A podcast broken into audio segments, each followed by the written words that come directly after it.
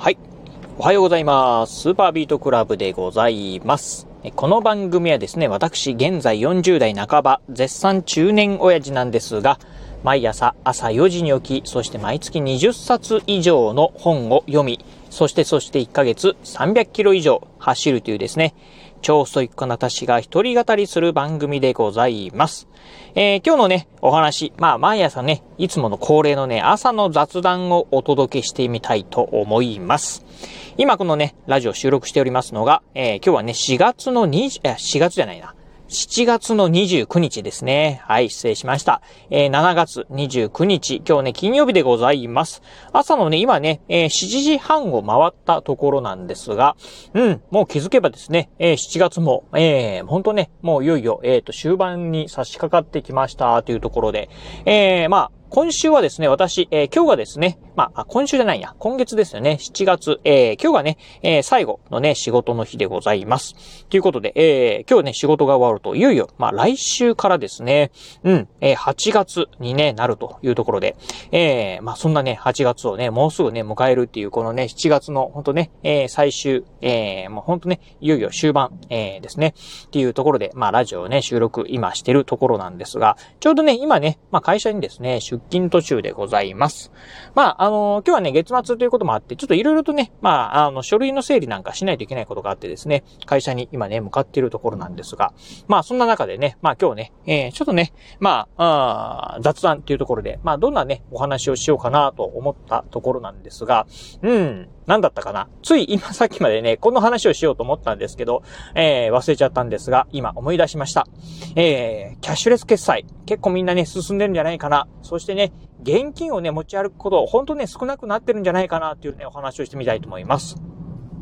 えー、ね、まあ、キャッシュレス決済ということで、まあ、例えばですね、まあ、クレジットカード、現金を使わないね、えー、まあ、お支払いっていうので、クレジットカードであったりとか、最近はね、えー、QR コード決済、まあね、PayPay とか、あとは、なんだろうな、楽天 Pay とか、D 払いとか、えー、auPay とかね、いろいろありますよね。そういったね、キャッシュレス決済であったりとかね、クレジットカード、まあ、つまりね、現金をね、使わないね、えー、形でお買い物をするっていうことがね、えー、増えてきた方もね、多いんではないでしょうか。えー、私もですね、まあ、普段はですね、ほとんどね、現金持ち歩いてなくてですね、うん、ほぼほぼ何かね、お買い物をするときには、まあ、さっき言ったようなね、うん、QR コード決済であったりとか、あとクレジットカード、そしてね、まあ、あの、スイカであったりとか、ID であったりとかですね、えー、あとね、クイックペイとか、うん、そういったね、あの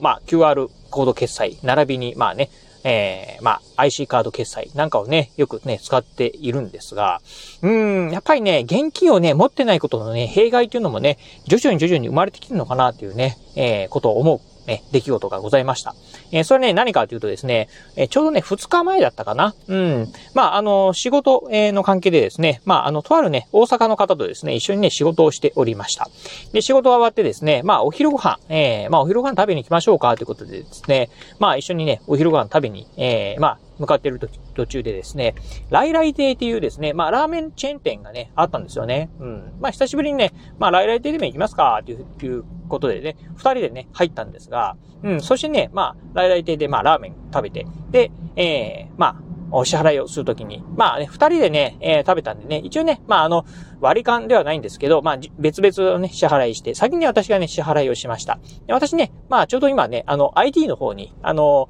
あ IC カード決済のね、あの、ID の方にですね、ちょっとね、残高が結構ありましたんで、IC でね、ID でお支払いしたんですが、その後ね、まあその、えー、一緒に仕事していた方がですね、まあレジでね、お支払いをしてたんですが、実はね、その方、あのえっ、ー、とね、えー、現金をね、全然持ってなかったみたいで、はじめね、クレジットカードで払おうとしたですね、来来亭の、まあ、スタッフの方に、ここはね、クレジットカード対応してませんのでね、それ以外の方法でね、えー、お支払いくださいということで。で、その方ね、まあ、あの、スイカを持たれてたみたいでね、まあ、スイカでね、えー、まあ、お支払いしようと思ったら、なんかね、残高がね、えー、足りなかった。残高不足だったということで。で、しかもね、クレジットカードとね、紐付けされてないんでね、チャージができないということで、まあ、なんか支払いができなくてね、困られてですね、まあ、しゃあないなというところで、私がね、まあ、ID でね、お支払いをしたっていうところだったんですが、結構ね、まあ、どうでしょう。あのー、やっぱりね、まあ、あ特に、まあ、都会の方って言えばね、いいんでしょうか。うん。こういったね、まあ、いわゆる、まあ、キャッシュレス決済、えー、ほぼほぼ、まあね、えー、現金を使わないというね、生活をしているので、あちょっとね、こと地方に行くと、うん、あの、少しね、クレジットカードなんか対応してないとですね、支払いができないっていうこともね、起きる可能性がね、あるんじゃないかなというふうにね、思った次第でございました。まあ、来来亭の場合にはですね、クレジットカードは使えないんですが、それ以外のね、まあ、例えば、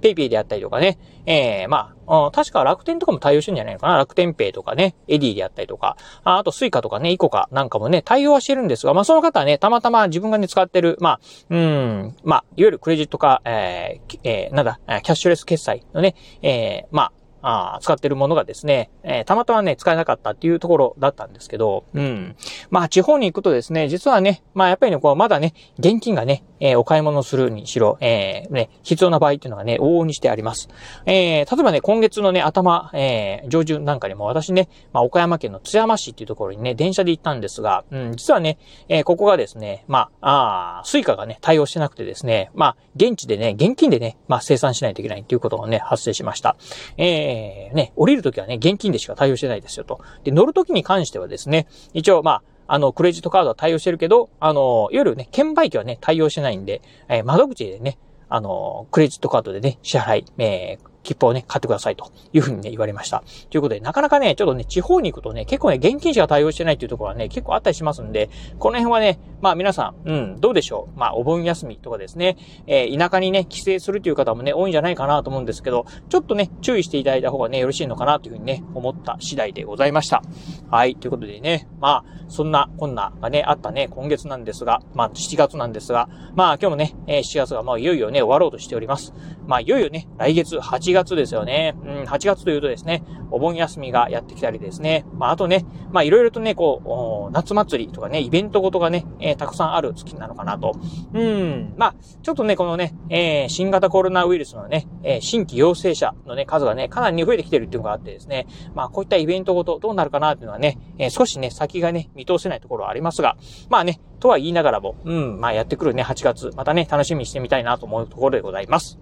はい、ということで今日はですね、えー、いつものね、毎朝の恒例の雑談としてですね、えー、QR コード決済、うん、とかね、キャッシュレス、えー、決済ですね。ちょっとね、えー、気をつけた方がいいよっていうね、お話をさせていただきました。えー、今日のお話、面白かったな、参考になったなと思いましたら、ぜひね、ラジオトークでお聞きの方、ハートマークやニコちゃんマーク、そしてネギマークなんかありますよね。あの辺をポチポチポチと押していただければなというふうに思います。えまたですね、お便りなんかもお待ちしております。え今日のお話面白かったよだったりですね、参考になったよとかっていうね、一言コメントでも結構です。ぜひね、お便りいただければなというふうに思います。